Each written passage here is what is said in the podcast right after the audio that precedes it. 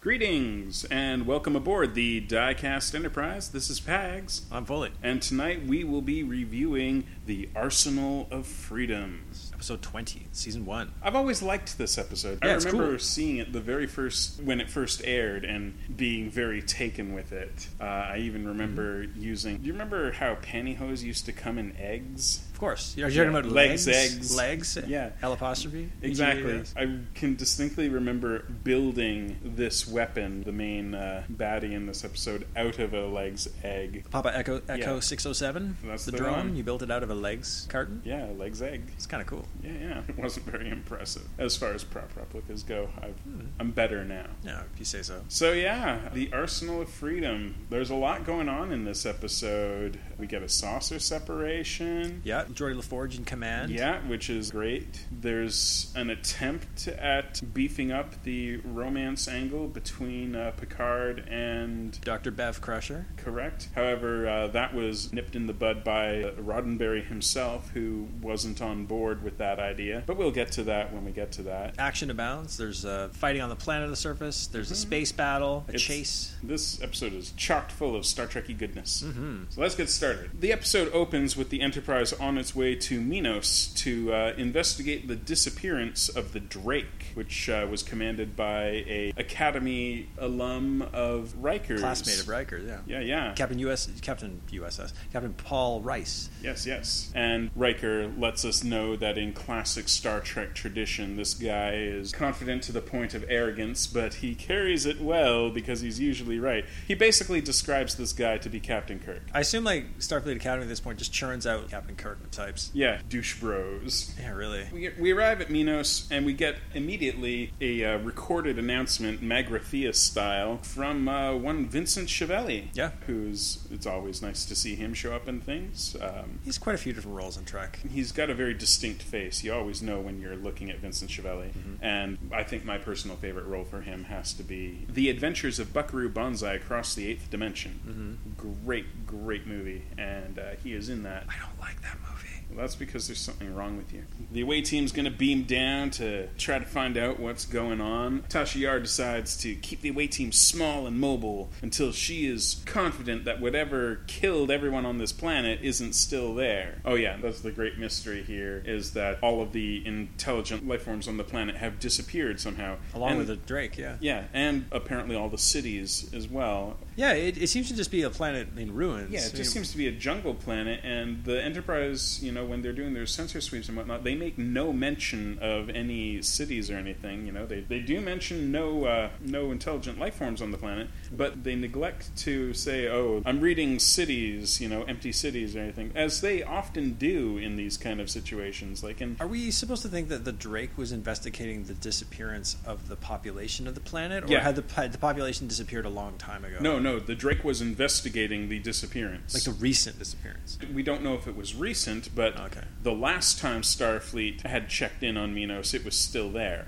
It sure looked like the jungle had like grown over whatever civilization had been there. I think it would be reasonable to deduce that, uh, at the very least, like this is probably another one of a gazillion planets that Starfleet has had brief contact with ages ago and is Right. only now just catching up with. I could imagine that this planet hadn't been visited since pre Kirk. Oh, that is a while. And so maybe 100 years has passed, and hey, uh, we've recently uh, discovered that uh, we're not uh, detecting any signals anymore. It appears that all the uh, life forms on the planet have disappeared.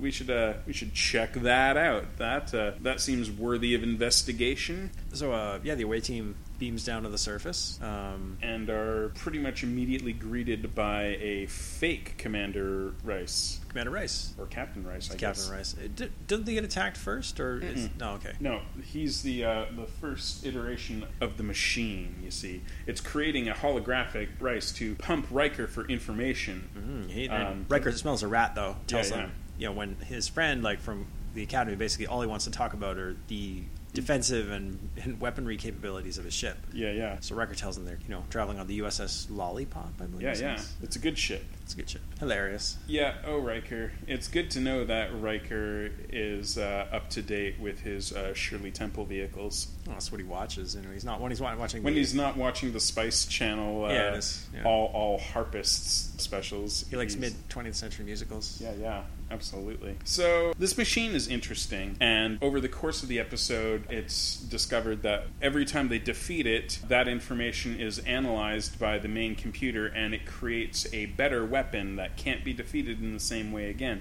And reasonably sure that this is probably the inspiration for the Borg later on, as far as their ability to adapt. I would think so. I mean, this was a It makes sense. yeah, it's a cool idea. It is, and it plays very well in the episode. And certainly afterwards, they were probably like, "Wow, you know, that was really tense and really exciting when this uh, weapon kept upgrading itself to the point where they couldn't defeat it. What if we gave that to a species instead of just a one-off weapon?" And so they did. And so they did. But before they did that, we got this. Riker gets caught in a stasis bubble when uh, the machine is discovered. Yeah. And Card and Crusher beam down to the surface against the better judgment of Deanna Troy. She takes exception to that, and Riker's just like, "Pfft, no.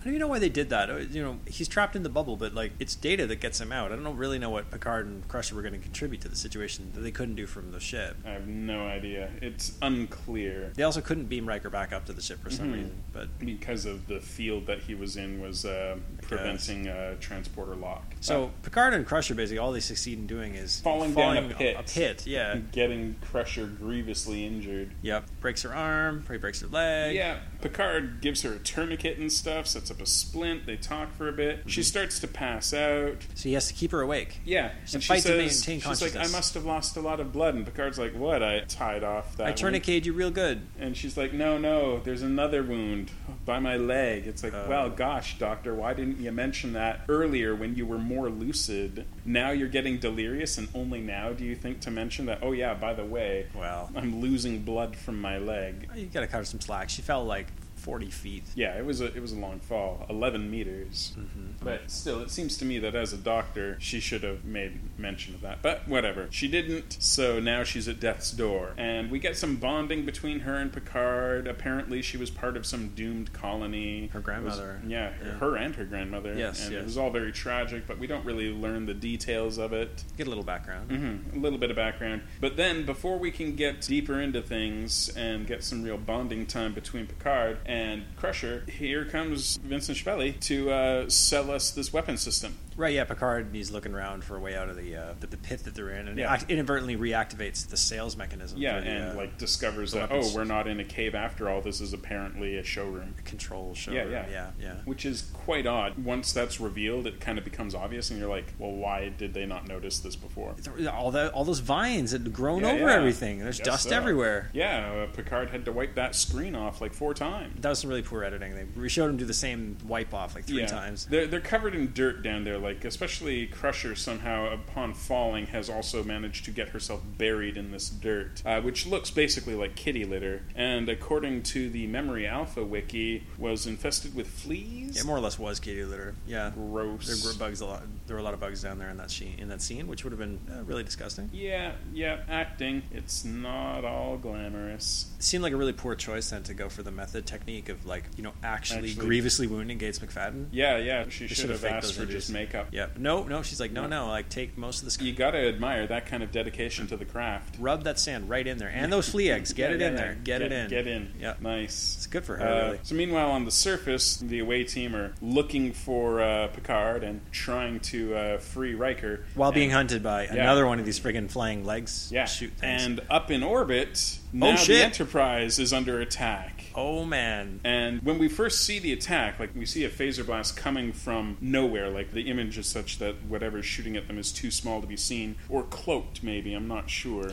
it's not clear, but the thing is, it's it's not. They can't perceive it. Um, Yeah, they can't beam up the away team because they're under attack. Their shields are up. Mm-hmm. So Geordi's in charge, and up comes yet another chief engineer, or was it just an engineer? I, I can't imagine why just a. well, he was a random. he was a, engineer. he was a full lieutenant compared to Geordi's junior lieutenant. It's true. But uh, like Picard was the one that like said to Geordi, "You're in charge." Like you know, I know Worf Yeah. is the same rank as you, but Worf's a lunatic, so we're not Yeah. leaving him in charge. Can't put Worf in charge He's of the Enterprise. he's barely housebroken. Yeah, Worf would have killed them all trying to destroy that thing. Yeah. Let's be let's be honest, this would have been the glorious death that Worf has been longing for since episode 1. I mean, that would have been rad. I kind of would have liked to see that, but sa- the cooler heads prevailed, and Geordi was left in charge.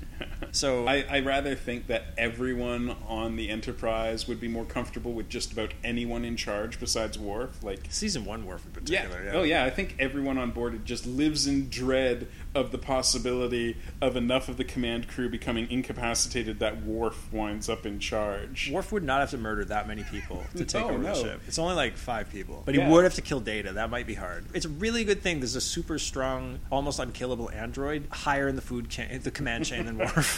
So the only thing keeping everybody safe. Mm-hmm. Yeah, yeah. So this engineer comes to the bridge and Oh, is yeah. all snotty and shit, and he want he wants uh, He's like, Geordi why to am I relinquish not? command. Yeah, I should have been in charge. I And outrank Oh, you. The best part about him is that the whole like his first visit to the bridge, the whole time he's there, all he's just he's just on and on about how they gotta leave, how they gotta get out of here. You know, the you know Jordy's got a responsibility to the ship. You know, To the He- thousand lives of yeah, the he's board. got to relinquish command. They've got to get out of here. They can't take this beating anymore. Blah blah blah blah blah. And Jordy's just like, "Fuck off, man. I'm in charge." Yeah, really. You know, uh, Don't you have engines to look after, dude? yeah, apparently not. But uh, Jordy finally gets this bully off the bridge. Uh, but things don't go terribly well, and in short order, Jordy has to call him back to the bridge. And upon his arrival, Jordy gets the Enterprise the hell out of Dodge. And at this point, suddenly he's like, You're just gonna leave them there on the planet? In total contrast to mere minutes before when he's like, We've got to get out of here. We have to leave them on the planet. This guy sucks. He's really dumb, and I kind of wonder about who wrote this episode because were they not paying attention to the scene they had written earlier? Because this guy is super contradictory. Uh, we're supposed to hate his guts. Like, Yeah, yeah. you know, he, he doesn't need a lot of screen time. You got to establish really quickly that this guy's a dink, Hmm. mm-hmm. and you got to take Jordy's side. So, Well, of course, and we're gonna take Jordy's side. I mean, well, if this guy had been reasonable and level-headed about things, maybe maybe we wouldn't have been so inclined. yeah, but uh, Jordy. There are those of puts us in- that still would have preferred the wharf option. It's but true. Whatever. Jordy puts our boy. I don't even remember his name anymore. I, I forget his name. too. Jordy puts Engineer Boy in charge of the saucer section. Oh, it's such a sweet diss. Yeah, it's great. Like, cause he's all like smug for a second, and then boom, kick to the balls. Yeah, boom. The Like- saucer section. Yeah. Fly the saucer section at impulse I have back to to, fly starbase. the USS daycare out of here. Yep, yep. yes, you do. Yes, And you then do. Jordy takes the battle section back to the planet after getting a little pep talk from Counselor Troy, Mm-hmm. Counselor Troy? Yeah. who doesn't come along. oh She- yeah, that's right. She, doesn't. She stays on the USS daycare. And She's like, "Great work, buddy. You're doing the right thing. You're so brave. Okay, I'll see you later." See you later.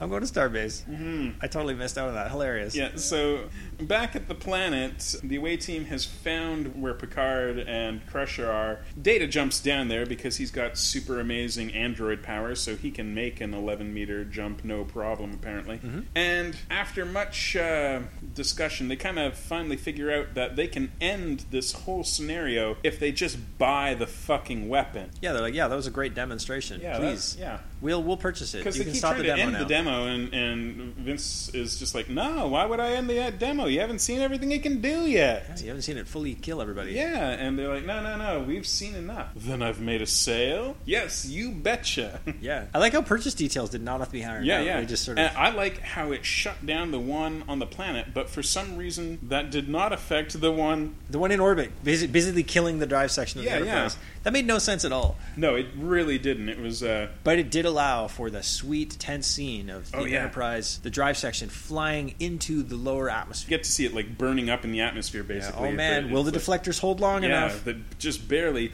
But then finally, Jordy's gambit pays off, and the attacker becomes visible in the turbulence in the atmosphere as well. Like we Yeah. get to, and once we can see it, and it's way bigger than we were expecting. Like I, think, I thought it'd be little, yeah. yeah, I think both of us were thinking it was the same size as the one down on the planet, and I guess that's kind of stupid. It has to be a bit bigger, I suppose, Yeah, because I mean, uh. this thing is attacking the Enterprise. It can't be slightly larger than a hand phaser if it's going to deal the kind of uh, power that it needs to. To uh, sure. you know, Yeah. like because the one on the planet is maybe the size of a large, like a large gumboot. Yeah, yeah. you know, and uh, But the one in orbit is like Yeah, much, the one in appears to orbit be is- like significantly larger than like a shuttlecraft. yeah, yeah, much it- it's larger. it's pretty big. It's not insignificant compared to the Enterprise. So one has to wonder, like, did the planet replicate that thing and then send it out on its way? uh, yes, it built And- it in some mini and factory. apparently, probably like, involving it can replication. fire while cloaked. So I mean, I guess it's got they've got Minos had better cloaking technology than the Klingons and the Romulans. Well, Yar has a throwaway line right at the start, basically saying that the weapon technology and the first thing they see is clearly is superior to that that the Enterprise that the uh, Federation possesses. So yeah, so maybe yeah, maybe they had Mm-hmm. Yeah. a The Arsenal of Freedom was fully stocked. They finally destroy that thing. They beam the captain up, and Geordi tries to give back command, but Picard's like, "Listen, buddy. When I left the ship, it was in one piece. You'd best return it to me in the same condition." Yeah. And Geordi's all smiles. It's like, "Oh, yeah." yeah. He get he gets to command the ship a little bit longer, and the two young ensigns that just look up to Geordi, Mm-hmm. they couldn't be more pleased. Hugs all around, and that's the end of the episode. The only thing that would have made it better is if then Jordy, instead of like telling him to fly the ship away from the planet, had instead just opened communication channels and told Ensign Dillhole to fly the, the fucking drive section back. Yeah, yeah, We'll just hang out in orbit. When you get here in a week, we'll see you then. yeah, absolutely. So yeah, this episode, I mean, it's pretty simple, but it's good stuff. And we we get our second to last saucer separation of the series. Oh, such a downer to think I about know, that. right? I mean, was this the second saucer separation of the season or the third? Farpoint for sure. Yeah. Yeah, there's one other one, and then this one. Yeah. Yeah, so Pretty this sure. is- the third one. This is the third of the four saucer separations we get in next gen. Yeah. Man, what a bummer. And we were talking about this when we s- were watching the saucer separation. If you're looking at the underside of the saucer section, like where they joins up to the uh, Enterprise, Mm-hmm. I wasn't noticing any connector points for turbo lifts. I think, uh, yeah, you're right. I'm sure they're not there on the model, but the Mm-hmm. idea is just supposed to be that the, the tubes with the turbulence would go through are just so small that once there's the, the, the seals are in place, Yeah, you just you can't just can't see see them. them. I, it's got to be that because Yeah. there has to be more than one turbolift between the because drive section and the saucer section of the ship. section, like there's only one spot on the underside of this thing that looks like it might even be a Yeah. turbo lift connector. So it just, seem- I was just like, there can't be just one turbo No, no, lift no. shaft going to the saucer section. That's not possible. Just use your imagination, bro. Yeah, yeah. One thing that I kept noticing throughout the episode, which I thought was very funny, is that when Geordi's in command, he sure likes to touch Ensign Zoo's uh, shoulder a lot I only noticed him doing it one time. he does it throughout the episode. Like every time he walks up behind her, Right. hand on shoulder, hand on shoulder, hand on shoulder. You know, and He's, he's look, he's she's got a nice shoulder. He's a, he's a lonely guy, probably. I, I just wonder if like Ensign Zoo's gonna file a complaint with Starfleet HR. would that go to Troy or would it go to somebody else? I don't. Yeah, we were discussing that before. Yeah, I, yeah. I, I had mentioned that I kind of think of Troy as basically being the de facto HR on the So- ship. so You know, basically- like, those kind of uh, those kind of complaints would go through Troy. Well, like, what are your alternatives? Like, you could go. I mean, for now, I guess you could go to Tasha, but later on, it's like you can either go to Worf about this, or you can go to Troy about it. Yeah, yeah. So I, I don't know. I just like Lieutenant Lieutenant LaForge is a little handsy. He might be a little handsy. We don't know Don't what goes. know. We don't. What goes on down in engineering in later Yeah, seasons? yeah. It's hard to say. yeah. There's a lot. I'll, I'll tell you. There's a lot of female engineers down there. There are, there are. Um, we see the redhead down there quite often. Well, yeah, Good work, Jordy. yeah. Good on you, Jordy. We thought we saw the redhead in this episode. False but- alarm. Yeah, false alarm. It was not the redhead. It was other redhead, I guess. I think she had the week off, much like Wesley Crusher. Yeah, yeah. Wesley wasn't in this episode. Thank goodness. Thank goodness. What are you talking about? Listen, man, you've got to pick a side here. You know, No, I don't. You, you can't just be pro Wesley whenever I'm anti Wesley, only to switch to be anti Wesley when I'm pro Wesley. It's not about being pro or anti Wesley. It's about wanting him to be there so I can hate on him. if he's not there, then I miss him. Oh, Get I, it? s- I see. I see. I thought you were just being, you know, contrary. No, uh, no. To just to fuck with me. No, not- not I- this time. I, I just assumed that your, you know, your main mission here was to piss me off. Well, it is, but in this case, But in this In one, this case, I've got a I've got a rationale. I see. I understand. Well done. Wouldn't this episode have been better with Wesley? He could have been down there on that planet. He could get shot in the back by that Oh, man. by that probe thing. No, Would've, he like, should some have been on horrible the burns. bridge, and he should have gotten angry and defended Jordy against Oh, that yeah. uh, against that uh, bully from engineering. That's true. You know, Lieutenant LaForge is a great commander. You don't even know. Exactly. you Oh, don't even know. You don't even. Would, would you think he would have gone on the battle bridge, or they would have left him in the sausage section? He would have stayed on the USS Daycare. Oh, I think he would have. They would have told him to. Then he would, Yeah, well, he's, hidden on- away. he's only an acting ensign, right? I don't think he would be. Uh, you don't think he'd hide away? That's too defiant. He wouldn't do that. yeah, yeah. he needs I, I, I kind of followers. feel like you know his rank wouldn't allow him to be on the battle bridge. No, probably not. Although in um, next season, or possibly, I can't remember if it's season two or season three. Yeah. Uh, the episode where uh, Well, since we don't have any more freaking sausage separations, we're never going to see him on the battle bridge. uh, I know, I know, but we do see him on the set of the battle bridge in that episode where remember the war game episode where Uh. Riker's commanding like an old beat up ship. Oh yeah, yeah, yeah. You yeah. know, and they always use the battle bridge set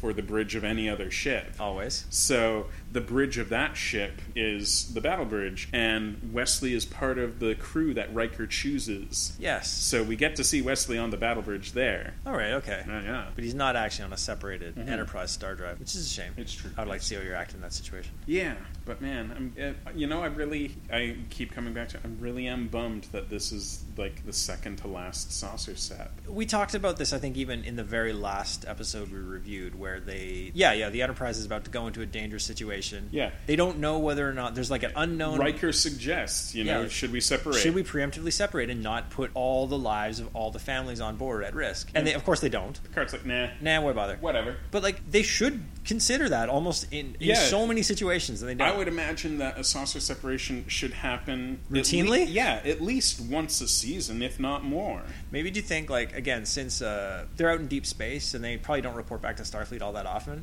Do you think they just lie about that in every like dangerous situation? They're like, oh yeah, we separate. We totally oh yeah, separated. we totally separated. Yeah, yeah. yeah. We did not take the saucer section and all of the families on board That would be into so danger. reckless. We would not do that. Yeah, Who do you think I am? I'm Yeah, Picard. I'm Picard. Charlie You know, Picard. I, I have a deep uh, commitment to the safety of my crew. It's probably just Huh. implied in everybody's logs. think- everybody knows. Just you know just- what it is. yeah. You know why. No, I don't. Picard just really likes the main bridge. It's way more comfortable. Yeah. His Yeah. chair on the battle bridge is not comfortable at all. There's probably like a bolt that sticks through the padding in the seat. it's so and drab down there Yeah, too. yeah, it's like all not gray. Nice, you know, not like the main bridge. The battle bridge is dreary. It doesn't even have cool like blinking lights for emergencies in the no, same no. way. It's got just the generic That's red alert what, ones at that's the what's back. happening. You're so Picard, right. Picard just like fuck it. If I'm gonna die, I'm dying in comfort. I'm dying in style. I want Yeah. my wood finish on Yeah, everything. Damn right. Fuck everybody else on this ship. yeah, screw them. Yep. My main bridge is the bomb, and that's where I'm staying. Do we never even see? I think it is implied at least once that he has a reading room on the battle bridge, Mhm. but I'm sure it doesn't have his fish in it. Yeah, yeah. His fish aren't down there. You know, he probably doesn't Oh, even God. have any books there. Well, if he did have a fish down in the ready room in the battle bridge, it would be dead because he's down there so seldom. Like, Y- You know, I kind of feel like in the 24th century, they probably have aquariums that are capable of caring for fish autonomously. Maybe I, but I much prefer the idea that the ship works much like the Sequest twen- the Sequest ship, where you know that dolphin Darwin Yeah, had the yeah. run of the ship through tunnels. Yeah. So like the Picard's fish can actually Picard's swim. fish can swim around. it can swim from one one ready room to the other. Maybe Oh. also to his uh, his quarters. That would be hilarious. It'd be great. you don't know that that's not true. Yeah, Picard had like his own gerbil run installed through the ship, except for his fish. For his fish. That's, Like, that's, yeah. that's nice. I'm telling you, it must. Be, I mean, they, that's pretty much how the turbolifts work. They've got like tubes through the whole ship. So why can't Mm-hmm. Yeah, they yeah. do that for fish? Yeah, exactly. That's uh, that's a great idea. Yeah. I love that. Yeah, me too. Yeah. I don't know. Like other other moments on the battle bridge we get. I mean, obviously, the best of both worlds has a few. There's some good stuff that happens. Yeah, there. yeah. And best of both worlds is the last time we'll get a saucer separation, a little over two full seasons away, because best of both worlds is the end of season three. And oh yeah, and the saucer separation doesn't even come until the Part two, uh, I believe. part two. Yeah. So yeah, it, it's definite. It's like two full seasons, and like you And know, that's it. That's the only time within the next six seasons that there is a saucer, saucer separation, which is Yeah. crazy to think yeah, about.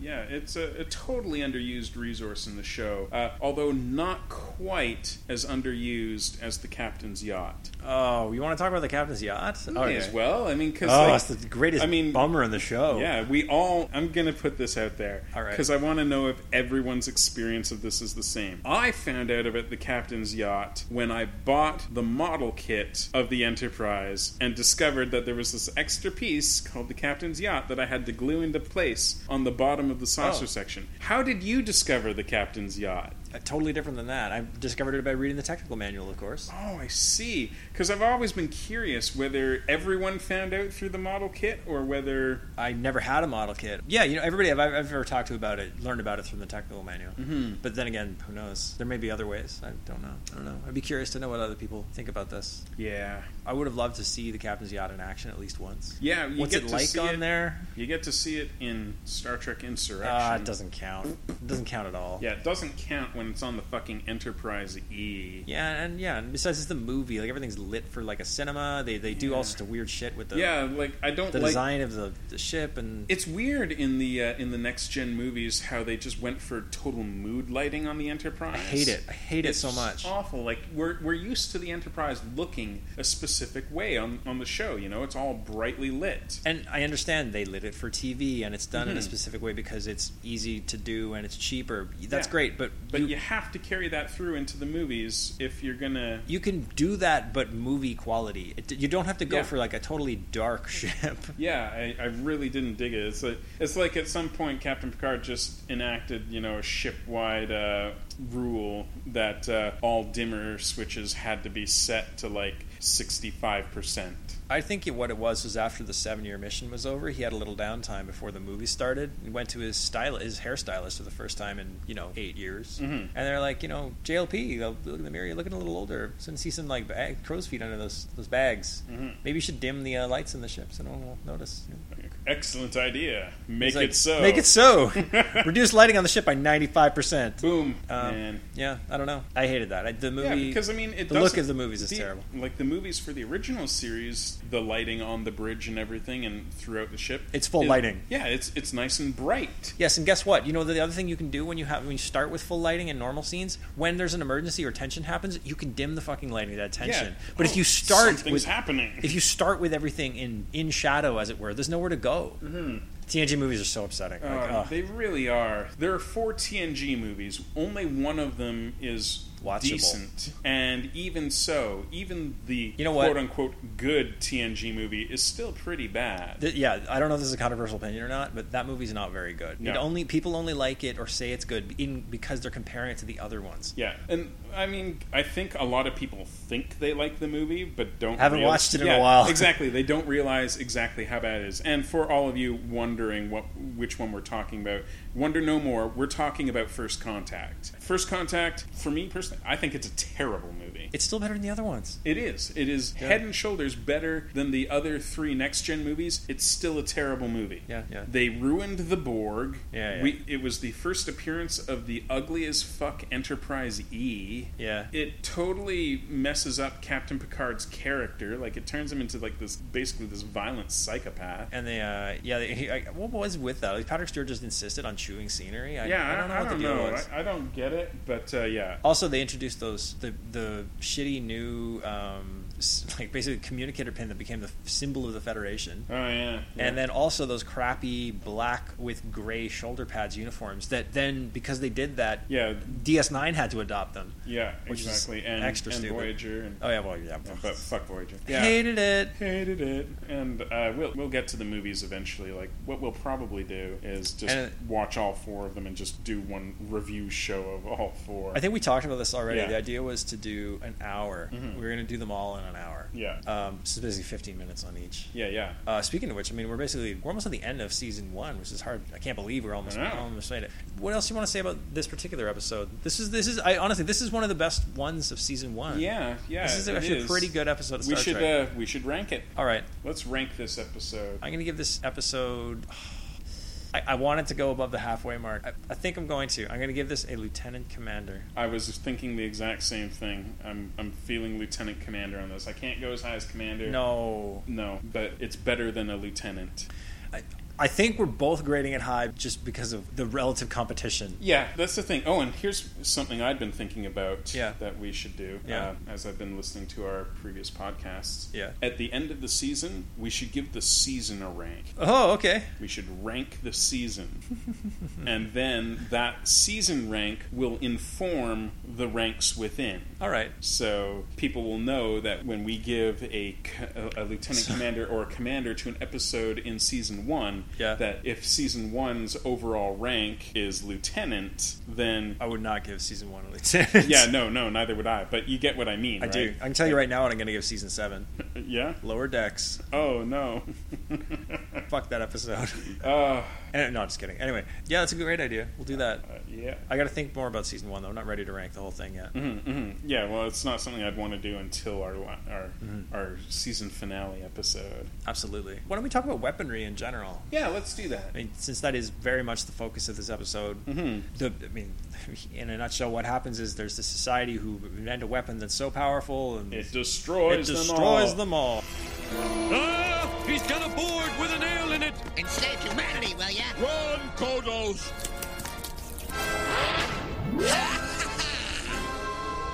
Well, Kang, it seems the Earthling won. Did they? That board with the nail in it may have defeated us, but the humans won't stop there. They'll make bigger boards and bigger nails. Soon they will make a board with a nail so big it will destroy them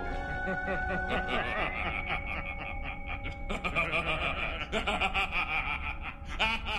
Well, I mean, that is the classic trope, right? I mean, The Simpsons nailed it. And you know, the question here is how many other societies in the Star Trek universe have done the same thing? It seems like it'd be a very easy thing to happen. You come up with something so powerful that it wipes you out. Right. Like biological weapons or just weapons of mass destruction, whatever. Right. I mean, you know, like if human society has kind of been obsessed with this for the, at least half a century, this idea since we've had, you know, since the rise of the atomic bomb and everything that's come ever since, you know, we've had the capability of, if not annihilating ourselves, doing serious harm to, you know, Yeah. the entirety of the human race. You would think that most most civilizations in the Star Trek universe that are spacefaring would have had to have gone through that stage before they reached the age of space exploration. Uh, What percentage of them do you think actually reached that point or have the misfortune of actually annihilating themselves? Yeah, exactly. And how were the Klingons not in that list? I think Klingons never bothered. They're they're just fighting each other with knives most of the time.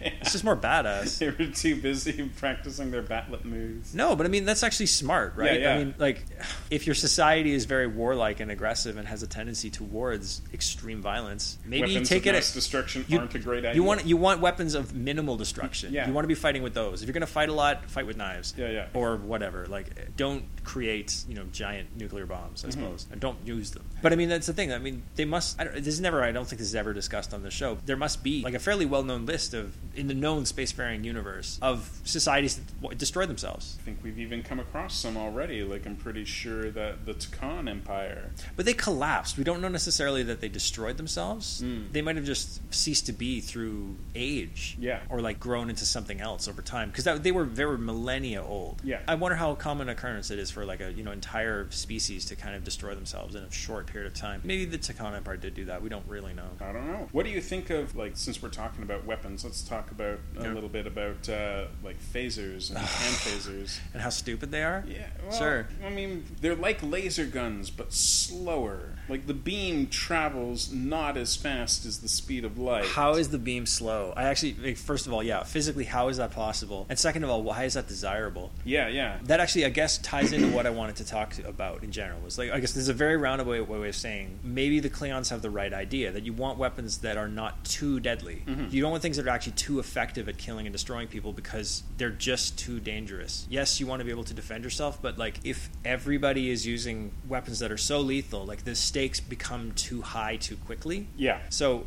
maybe that is why the phasers in particular, like they seem ridiculous, but like maybe that's why that's all they can do. I mean, it seems Yeah. stupid in situations where like, oh my gosh, I need to survive this, but any other at any other time of engagement, well, maybe you should be using a weapon that is less dangerous. This is the same idea, like you know, like policemen in Britain for forever, Great Britain for a long, long time, never carried guns or don't carry guns. I think you can still. Mm-hmm. Yeah, they don't carry guns. Yeah, I mean, it doesn't mean that they're not violent, and it doesn't mean they do necessarily do bad things. But the principle is that the situation can't escalate beyond a certain point because they don't have. It's m- harder for it to escalate because they don't have a truly lethal weapon in their hands. In Yeah. the same way, it's much. e- It's harder to take a life with a club than it is with a, with a gun. Exactly. So a phaser, in the sense that, well, it fires slow, and for some reason, you know, I always like the silly thing about phasers. You should be able to hold the button down, have a beam going, and then like slice people up with it. Yeah, yeah. But they never do that. They kind of point it No. at the target, click it once, it fires a, a- essentially a bullet of, of light, and then it, Yeah. it usually misses. Like maybe, the, I mean, it seems silly, but maybe the phasers are designed to only operate in that way because they would be too effective otherwise. Yeah, I think it was more just a. Uh, It's okay. It's probably actually a limitation of the FX department. yeah, at the time. exactly. But uh, But did If- Rod, if- if but we have Roddenberry, to- but did Roddenberry and the creators of the show did they give that any thought? I don't know. I mean, I mean, they didn't. They don't. I mean, it's when you're. If think- you're in the drawing, if you're in the, the planning stages here for a science fiction show, and you're coming with anything, why couldn't they have death beams? You just Yeah. click a button and somebody over there just dies. I think- you know, like that's they could have conceived of a that. lot of uh, a lot of people just take certain things for granted in terms of like movie weaponry and especially sci-fi movie weaponry. Yeah. that don't make any sense. You know, like the way the phasers work. You know, it's a beam that Right. uh, you know you should be able to whip it around, but for some reason they never do. They never do. Yeah. Um, or like saying the black hole where they've got those double-barreled lasers, and when you shoot it, instead of two parallel laser beams going to your target, Yeah. those two beams always meet up at exactly where your tar- like at exactly where the point of impact. Huh. So there's no reason they should do that. Yeah, that's and weird. you know, depending on the distance, it always changes. You know, so like you shoot at a robot, you know, hundred meters away, and somehow those two beams still meet at the point where they impact the robot, instead of hitting at two different, you know, two equally spaced points on the robot as they should. I mean, it's true. Like, actually, it's funny. Like movie tropes, of, you know, and things to do with weaponry. I was, I was talking to a friend of mine a while ago, and I guess one of the most like I don't remember this conversation. it actually wasn't you. What? I know, I know. Okay, I was. I shouldn't say friend. I was talking to myself in the mirror one day. Shut up. No, one thing that is one thing that happens in movies all the time that is kind of funny is you know you have explosions right like Mm-hmm. a lot most action movies totally ignore the concept of concussive force with explosions Mm-hmm. yeah, like pe- people walk away from explosions that don't knock them face first. They don't knock them face first. And the thing is, even if you do get knocked over by the explosion, you're fine. Mm-hmm. In reality, that is not the case at all. Most of the damage from blasts, like concussive blasts and explosions, can be internal. Like, Yeah. Just because like your skin isn't fried doesn't mean that your internal Yeah, organs it doesn't just mean that get turned you into haven't mush. fractured your bones. Your bones or get that broken. Your your, organs uh, get smashed. yeah, that your organs have ruptured. Right. So, like, in a lot of ways, a much deadlier science sci-fi weapon would be something that could shoot focused concussive blasts Mm-hmm. at people's heads. Just turn their brains into soup. Like like like the Um, weirding modules in Dune. actually quite a bit like those. Yeah. Yeah, yeah. But even those, I think they don't really. Yeah. They don't in the movie at least. They don't e- kind of go into the concept of what the concussive force would do. Mm-hmm. Um, but something like that would be extremely deadly and would be way the hell more effective than a laser beam Oh, or yeah, a yeah. phaser. Well, I've always uh, considered a a grossly uh, underused concept in science fiction in terms of weaponry. Yeah. to be gravity Uh, because yeah. you got. Like pretty much every science fiction universe under the sun Yep. has fake gravity, artificial gravity, or whatnot. well, we've But- got inertial dampening fields in Star Trek. You yeah. know, like you can walk around the Enterprise without floating away. Like they've they've somehow made artificial gravity that works without centrifugal force. right. So the thing about that is, if you can change gravity, if you can alter gravity, gravity is ridiculously powerful. You know, like if you change the gravitational constant of even a small section of a planet, that planet's going to tear itself apart. Oh, you're, so you're saying like don't even bother with ground war at all, just like rip Yeah, the yeah, planet apart from yeah. space. Like I mean, if you could, Well, yeah, that, that's true, but that's a little inelegant for a lot of these uh, situations. Um, Hmm, I'm just saying that it's a huge. It would make a hugely effective weapon that you never see used Oh, in yeah. in sci-fi. Well, I think maybe it's funny they don't use it ever in sci-fi as a threatening thing, but like in terms of something that your heroes would be running around with, Mm-hmm. like on Star Trek, I think the same thing. Like you can't give them weapons that are too powerful because Mm-hmm. then it's just no fun. Uh, Like a singularity grenade that creates a uh, Yeah. a, a gravitational singularity for like a Yeah. couple of seconds. You know, like a, This is a problem in comic books too, Yeah. right? Like you know they have to keep like depowering Superman. 'cause Yeah, he's yeah. too ridiculous. Like, it's too yeah. easy Well, to I do mean, things, or, by, by the end of the or he's too uh, lethal. Yeah, well, by the end of the Silver Age, Superman could basically juggle planets. Sure, yeah. And so they had the Crisis on Infinite Earths, and they, you know, rebooted the whole thing, and now, you know, Totally. Superman was massively depowered, but still too powerful. Right. So we don't need to go into all of that, but it's just that same idea when it comes to writing. Like, uh, you know, if if the Enterprise had that type of you know kind of destructive power at their at, you know their possession, it just it makes it too hard to write plausible stories. Well, yeah, and, and like really, they already have stuff that they sh- like that. Yes. tech- you know, like a if they can send something small at warp speed, like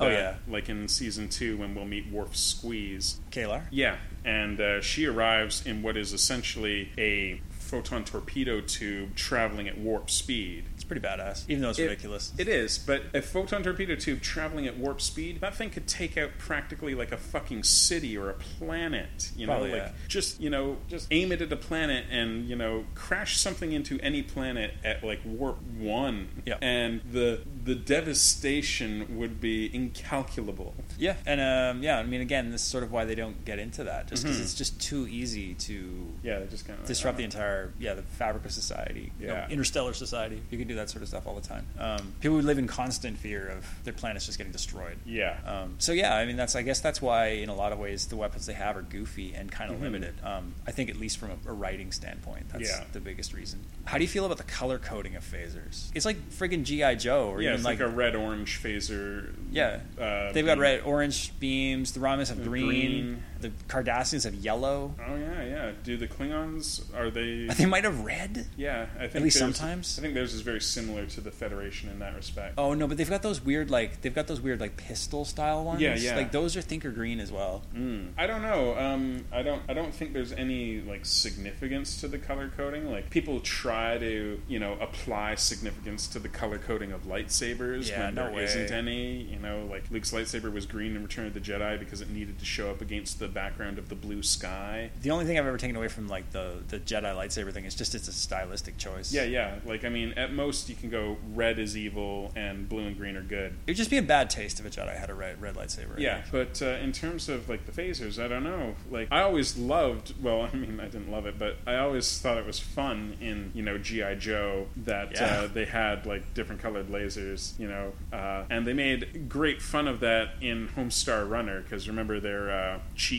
commandos, Yeah. uh, and the uh, the their enemy were the insidious forces of blue laser Of course. because they had the blue lasers. Yeah. Which is great. Speaking of Homestar Runner, it's coming back. Oh really? Yeah, yeah. Uh, the Brothers Chaps made an announcement uh, today that uh, they will be uh, bringing back Homestar Runner in the not too distant future. I don't know. They they're doing like a ten million dollar Kickstarter. I have no idea. It's just Levar doing that. Yeah, it's just LeVar. Uh, well, that's cool. So exciting times. Oh, indeed. But yeah, I like different colors just for variety. But uh, I like it too. It's just weird. yeah, I, ju- I don't know. Like, I guess you know, I guess it makes sense that each plant, like each civilization, has reached this similar technology in a different way. But is, is the idea supposed to be that they can only produce like their tech their particular phaser technology can only produce a beam of that color, or they've just all agreed that I don't it's know. going to be like Romulans are like we like the color green, our Could lasers be, are going to shoot or green." it could just be that the Romulans have found this particular type of beam the most effective, and that. Uh, But then, the like, beam what about generated what is about always the green. teenage girl Romulans out there that want like a pink one or a different color? Like, you think there'd be like, there's got to be personalization. There are That's- always people that want personalization. It's so gender normative, man. What, what, why wouldn't a teenage boy Romulan want a pink phaser? It's not about the color; it's about the, the individuality of picking their own personal Ah, I color. see. That's why. Okay, okay. Teenage Romulan girls happen to be into that sort of thing. I had no idea. I- Well, maybe it's about time you opened your eyes. Clearly, I just haven't. Huh. I have not kept my ear to the ground No. of the uh, the trends amongst Romulan teenagers. Why not? What, what do you do with your time? I, I don't know. Spend most of it on Tumblr. Aren't there any teenage Romulans on Tumblr? There Actually, there probably, probably are. are. Yeah, I bet you there are. There probably are. Well, anyway, the need for individuality, I don't think would. Well, maybe Romulan society would be different than it would be in Earth society, but like, uh, I don't know. It's got to be out there. Could be. Could If not for Romulans, then for somebody. I mean, like, what about the what about the Ferengi? They they all have phasers. Yeah, yeah. No, they got the blue. Uh, Oh, isn't that the whips? Phaser whips. Oh, there's the blue lasers. The Yeah, there you go. Fer- Blue Ferengi have laser. them. Ferengi have them. Later, they have regular guns though. It's true. The Star Trek universe basically has phaser weapons and then knives and Yeah. swords. There's not much else going on. yeah, we don't even get lightsabers. Just just regular swords. No. Is there any other kind of cool weapon that anybody has other than the Ferengi whip thing? Um, no, like they're they're all like phasers or disruptors. Uh, Yeah. Fajo, the collector, has that super badass Oh disruptor. yeah, it's just a really painful one. the the one that just tears you apart Ouch. as it incinerates slash disintegrates you. That's pretty cool. Why does no one have any grenades? Why are Mm-hmm. Yeah. grenades so out of fashion in the, the 24th century. I don't know. Um, like explosives in general don't seem to be in a lot of use, except I seem to recall at least one episode of DS9. There's still bombs used. Yeah. Like, p- the explosives are still used for sabotage reasons. Yeah, yeah, and I mean, I guess the photon torpedo technically counts as an I explosive. guess it's an explosive, yeah. Yeah, I of don't know what a photons. photon torpedo is. It's just, is it just something, it's just not just full of photons. That doesn't even make sense. I don't know. I, uh, I'm sure that a technical manual somewhere uh, explains it all. Explains exactly what the You know. torpedo is, maybe. Yeah. Why does it look the way it looks? You know, it turns into that sort of that red sort of starburst. thing Yeah. Flying through space. Yeah, I, I don't know. Like uh, after the uh, photon torpedo tube is launched, like does it immediately Is the idea explode? that Is out it- into that? Is that what's Yeah. going on? Like, I is don't, that? Is I that, don't know, or maybe that's just the engine. I don't. I, I don't know. Yeah, Yeah, I don't. Yeah. I'd love to know. Hmm. Maybe it's just so the the uh, photon torpedo is so superheated upon exiting the torpedo tube that it just it's blazing like it's glowing. I think the tube must must detonate, and that thing must be inside the tube. But oh, yeah, I guess tube so. splits 'Cause and I, was, then- I was gonna say like what what about Spock when he was you know jettisoned into space in a tube and it Ah. uh, it soft landed on Genesis, but uh, I guess maybe it wasn't being launched in a uh, It didn't have a detonator. It didn't Yeah, have a charge exactly. inside it. It's Spock inside yeah, instead. yeah so it was Like I don't know. Yeah. but e, even but in Wrath of Khan when it launches we see it leave with the big red streak Ugh. Hmm. I yeah, don't you're know. right. I don't know. inconsistencies those guys those effects How people they dare must, they. they must think we're idiots. Yeah, really, it's disgusting. Come on, guys. Come on guys, get it together. We'll be writing you a sternly worded red letter. That's right. So I don't know. I think we've uh, I, I think we've embarrassed ourselves enough for one episode, don't you think? I know what you're talking about. uh, yeah, I'm done. I think. Yeah. Yeah. So next episode is uh, symbiosis, I believe. Oh yeah. And you'll want to stay tuned for that one, kids, because there are two Wrath of Khan alums in that. Yeah. Uh, we get Joachim, who was uh, Khan's right hand man, and we get uh, None other than Merritt Buttrick, I think is his name, who played David Kirk. Yeah, who played Son. Kirk's son. of William Riker, William Riker, William Kirk, James D. Kirk. James C. Kirk. What am I saying? I don't know. Yeah, cut that out. Will do. so yeah, join us next time. You won't want to miss that because this episode is basically the after-school special of next gen episodes. yeah. If you want to see Wesley Crusher tripping balls, if you want to see Wesley Crusher ask Tasha Yar very earnestly why anyone would do drugs and get his very Oh, yeah. ABC after-school special moment with her, then yeah, this is the episode for nice, nice. you. All right, thanks for joining us, everybody. We'll see you next time.